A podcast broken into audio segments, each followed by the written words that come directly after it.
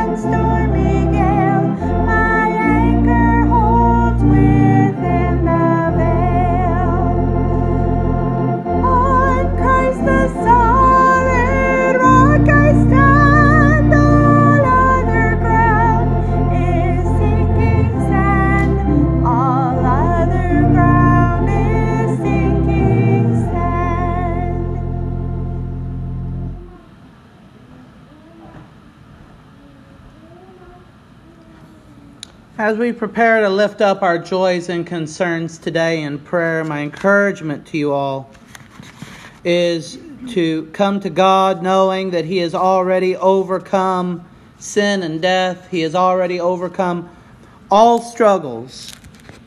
And so we can go to Him in faith knowing that there is nothing we can bring to Him that He cannot overcome for us.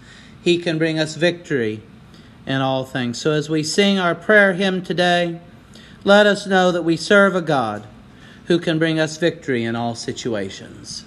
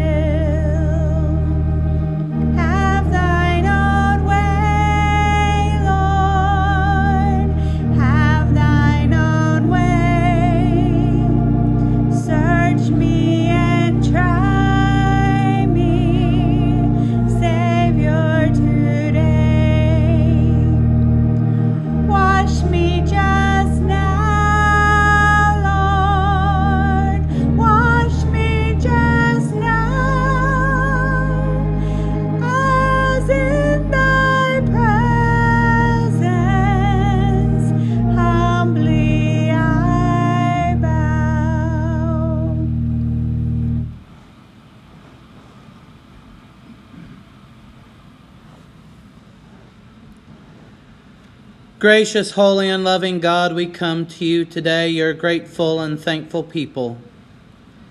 Lord, as we have cold and rain today, we thank you for being able to gather into your house to bring you praise.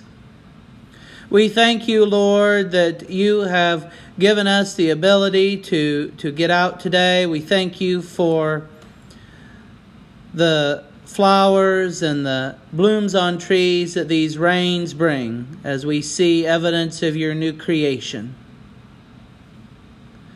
Holy God, we come to you today lifting up to you our joys and concerns. We pray for those who are sick and in need of healing. We pray that you would touch them, that you would give them comfort. Holy God, we come to you praying for those who are grieving loss. We pray that you would give them your peace. Holy God, we just Pray for all of those who need to experience your life giving love in their lives. Holy God, at this time we come to you praying for our doctors and our nurses and our military and law enforcement, Lord, our healer, healers and our peacekeepers and peacemakers. We pray for all who serve, but especially the friends and family of these churches we lift up to you praying that you guide, direct, and protect them, but most especially let them know that they are never alone, but that you are with them. Holy God, we pray for our leaders in government. We pray that you would give them wisdom from on high, that you might work through them to do your will, until that great day comes when your Son comes again and you bring your kingdom on earth as it is in heaven. Gracious God, we come to you praying for those, most of all, for those that do not know you. We pray that you would use us as your ministers to share your love with them, that all might come to know the name of Jesus and be saved. Holy God, we come to you in this season of Easter, giving you thanks for the good news of the resurrection of your Son Jesus, his victory over sin and death. And we come to you praying in confidence, knowing that you hear our prayers. And we continue praying to you today the prayer that your Son Jesus, the risen Lord of the church, taught us to pray so long ago Our Father, who art in heaven, hallowed be thy name. Thy kingdom come, thy will be done, on earth as it is in heaven. Give us this day our daily bread, and forgive us of our trespasses as we forgive those who trespass against us. And lead us not into temptation, but deliver us from evil. For thine is the kingdom, and the power, and the glory forever. Amen. I did forget uh, that I do have one announcement to mention this morning. Um, I am going to be taking a Sunday off uh, the Sunday of Memorial Day weekend. So I think that's May 30th. So I'm going to be taking off May 30th. And Jeff Minton from Centralia is going to fill in for me here and at, uh, at Sandoval on that day. So, and I think he said the Sunday before that he's going to come out and follow with me out here so he knows how to get out here and kind of follow me on my route so that he knows what to expect for the next Sunday. But Jeff Minton is going to fill in for me on Sunday, May 30th. Uh, just going to take a Sunday off. It's the Sunday after Pentecost. Kind of been going on a long stretch here without taking any time off, and uh, just kind of need to take a Sunday to kind of rest and recoup a little bit. Um, also, uh, just an FYI, um, they had talked about having a special online General Conference in May of this year. That has been canceled. General Conference will not occur until next year, and I think August. So that's been put off until August. And annual conference is online this year. I'm not going to be able to attend that on the Friday because I've got to work. Um, Agnes, I'm going to double check, but it sounds like um, young Ben uh, does not need to do that for a credit this year. So if you're interested at all, it's it's only going to be online though. It's going to be sitting on a computer screen for two whole days. I don't know if you want to do that or not, but um, if you would be interested, um, could have them because I think I have you on the list as the alternate for uh, our representative to annual conference. So just let me know if you would want to do that or not. Um, but that was the few announcements I had forgotten to mention. So, with that being said, let's continue in our worship today and sing our hymn of faith.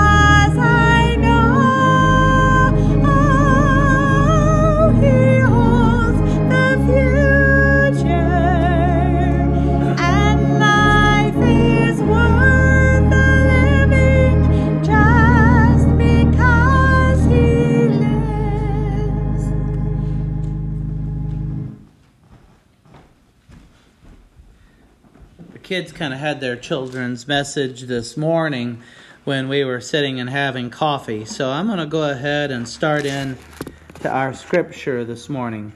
We're going to be looking at the book of Colossians, chapter 1, verses 15 through 23, and chapters 2, verses 6 through 23.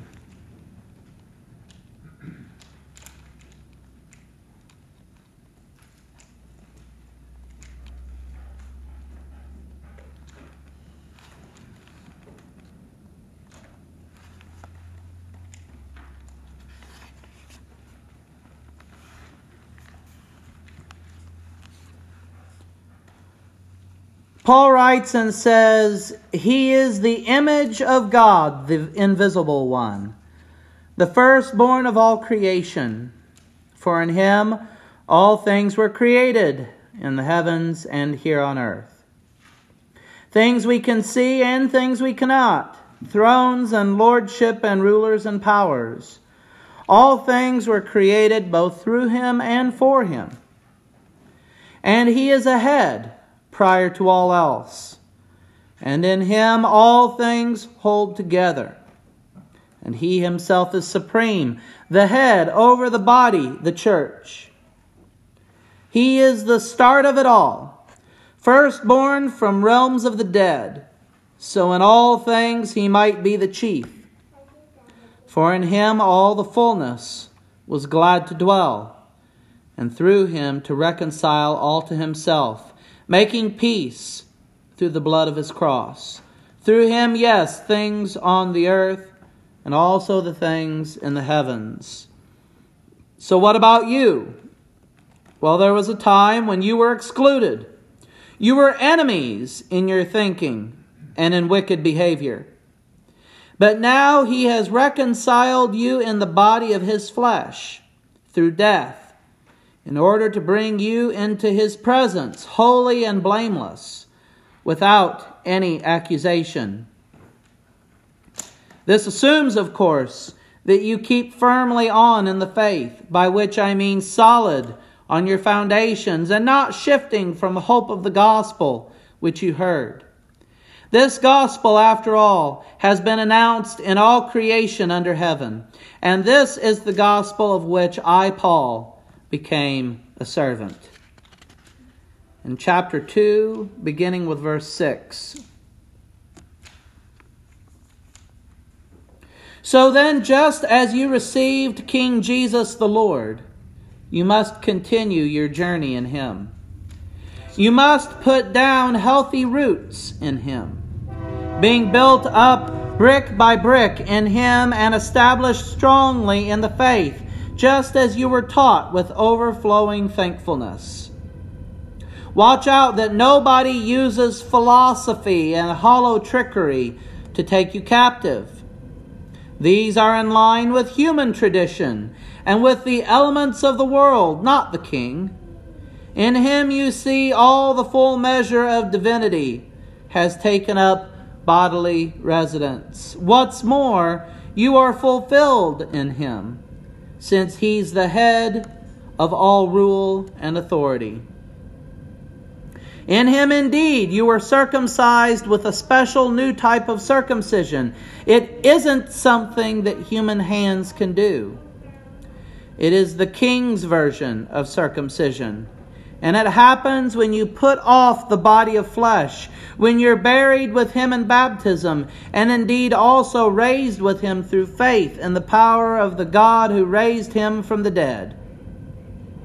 In the same way, Though you were dead in legal offenses and in the uncircumcision of your flesh, God made you alive together with Jesus, forgiving us all our offenses. He blotted out the handwriting that was against us, opposing us with its legal demands.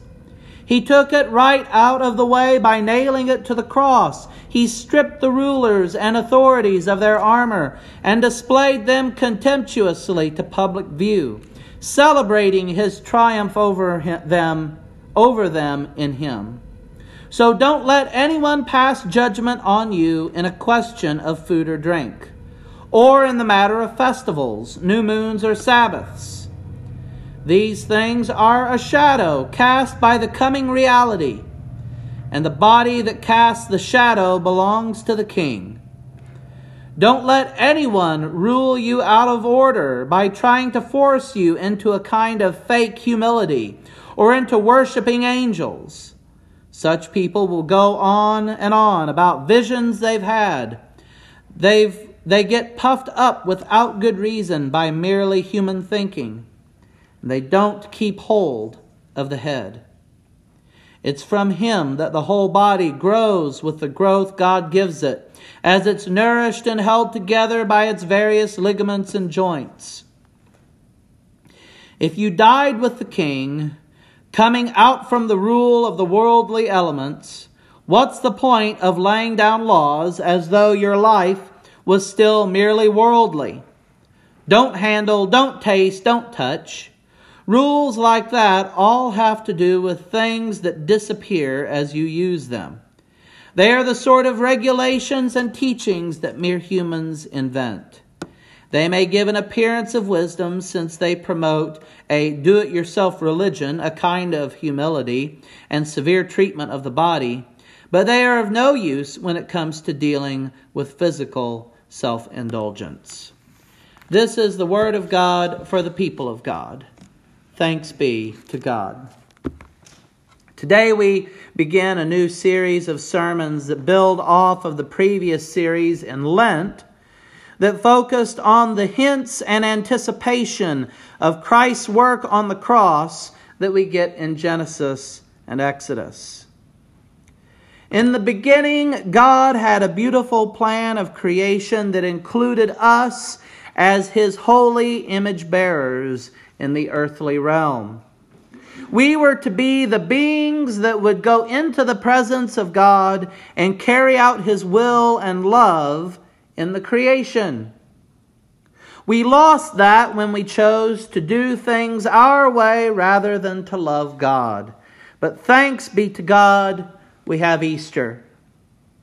Jesus came as God in the flesh, lived, loved, and died for us on our behalf holding up our end of the bargain, as it were, by being that good image bearer that we were called to be. In rising again, he declared his victory over sin and death, and through him we have new life. But how does this work? The theological term for the means by which God makes us right with Himself through Jesus is called soteriology. And don't ask me how we get that word, but that is the word that theologians use as the code word to say we're going to talk about how Jesus' death and resurrection saves us. In Lent, we remembered our need for salvation as we looked at the first two books of Moses. In Holy Week, we witnessed Jesus' passion and we celebrated his victory on Easter.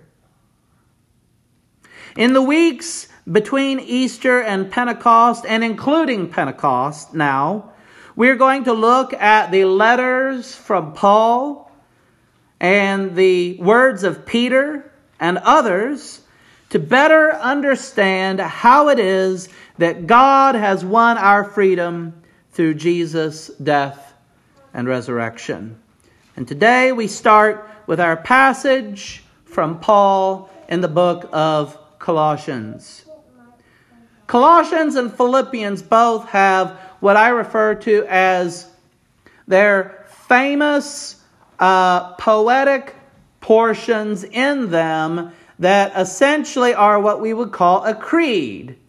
Uh, back whenever we were, if you remember way back last year when we were having worship outside, when it was nice outside, um, I did a message series on Philippians and I went through all the different parts of that famous passage in Philippians that says that though Jesus was God, he did not deem that as something to exploit, and instead he became a human. And he didn't just become a human, but he came as a human and died not just any death, but the death of a cross.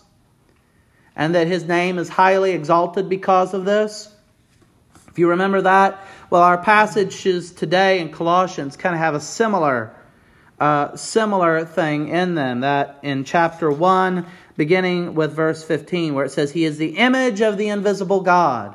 This is another form of creed that Paul has included in his writing. Jesus is the image of the invisible God, meaning he is God in the flesh. In the beginning, he was always. He is essentially the human side of God. There's a reason why we're made in His image. It's not that God decided to become a human as much as it is that God always had a human element to Him and He made us like Him. The reason why we are human is because we are made in His image. And Jesus is that ultimate example of the divine human. And I can't stress this enough. The one who makes all things and holds all things together became a flesh and blood human being. He's the one perfect being, and he chose to come into this mess of a world. Paul points out our separation from God. He says at the end of that passage in chapter 1 that we were once far from Him in our sin, that we were once enemies of God because of our trespasses. Our very natures were corrupted by the influence of the dark powers.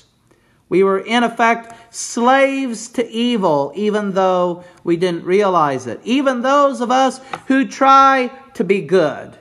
Outside of God's saving influence, we find ourselves trapped into being complicit in the machinations of sin that surround us. Our politics, our economy, our prejudices, our lusts and wants are all tainted by this sin nature and cause us to sin, oftentimes in ignorance. Oftentimes we don't even realize that we are doing wrong. Outside of Christ, we are in a hopeless state. But the good news that Paul gives us here, and this is, this is what we're talking about here when we talk about soteriology. We're saying that Paul here is trying to give us some inkling as to how God makes us right with himself through Jesus. And in Colossians, it talks about him making peace with everything in heaven and earth by means of Christ's blood on the cross. And we might ask and say, how is that? How is it that God makes peace with the creation, that the barrier between God and us is broken down through Jesus' crucifixion? Well, we're told that God canceled the record of the charges against us and took it away by nailing it to the cross. Jesus died in our place. If you've ever read the book, The Lion, the Witch, and the Wardrobe, or if you've ever seen the movie, The Lion, the Witch, and the Wardrobe, Aslan the lion is essentially meant to represent a Jesus like figure. And there's a young boy that basically betrayed his whole family. And because he betrayed his family, his life was forfeit. The evil witch said he has to die. That's the rule of the law. But instead, Aslan the lion goes and says, You let him go, and I will die in his place. And he does. Jesus died in our place. In this way, he disarmed the spiritual rulers and authorities. He shamed them publicly by his victory over them on the cross. In dying and rising again, Jesus let the powers of evil do their worst and he revealed them to be a sham by rising again. It's like saying, look, if this is the worst you can do and I'm just going to come back, you don't have any power anymore.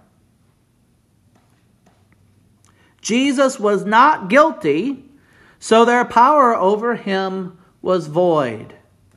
He is the firstborn from the dead. To put it another way, he wrestled with the enslaving power of sin and death, and he won.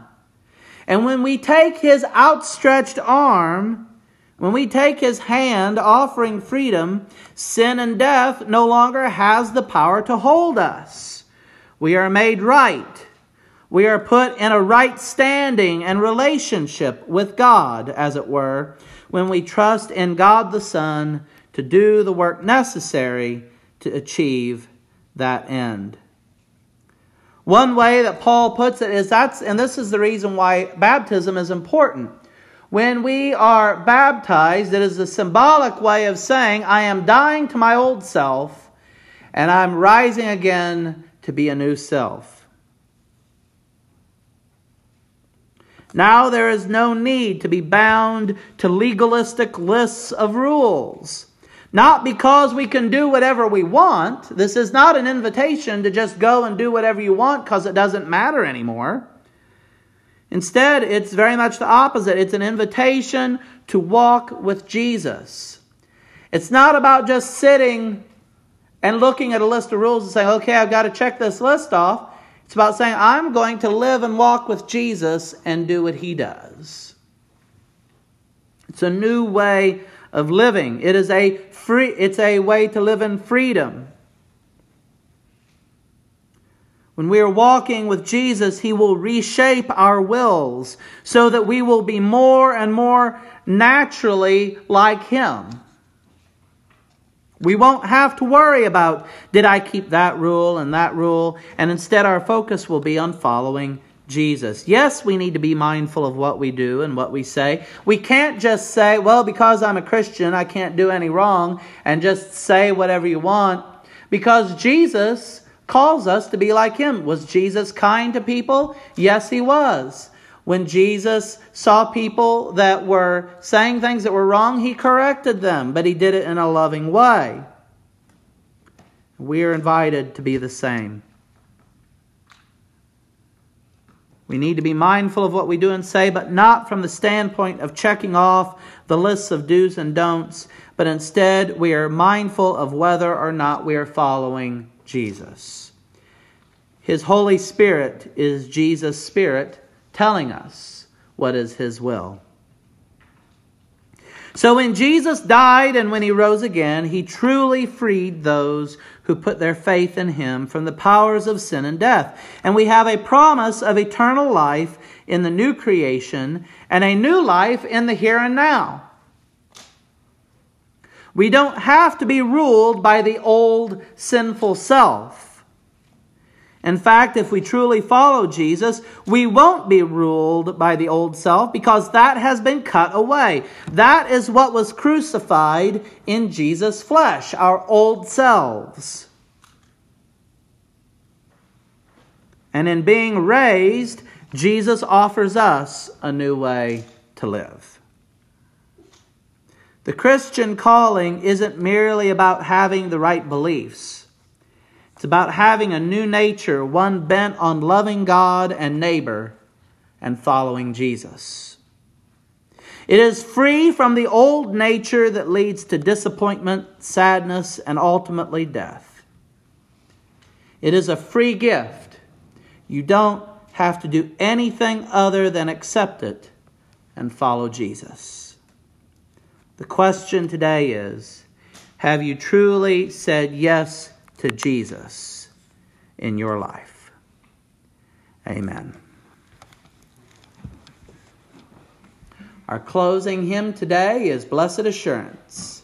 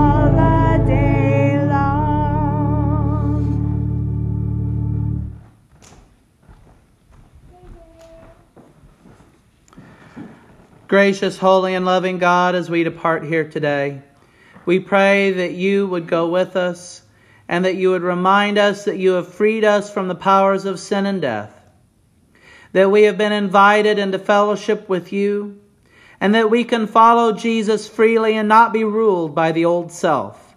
That you, that the old self has passed away and you have given us new life in Jesus' name. Help us to use that life wisely to use it to do your will in the world, to be your image bearers in the world, to tell all people that we know about your goodness and love. We praise you and ask that you go and be with us and bless us until we meet here again. In Jesus' holy name we pray. Amen. And go in peace.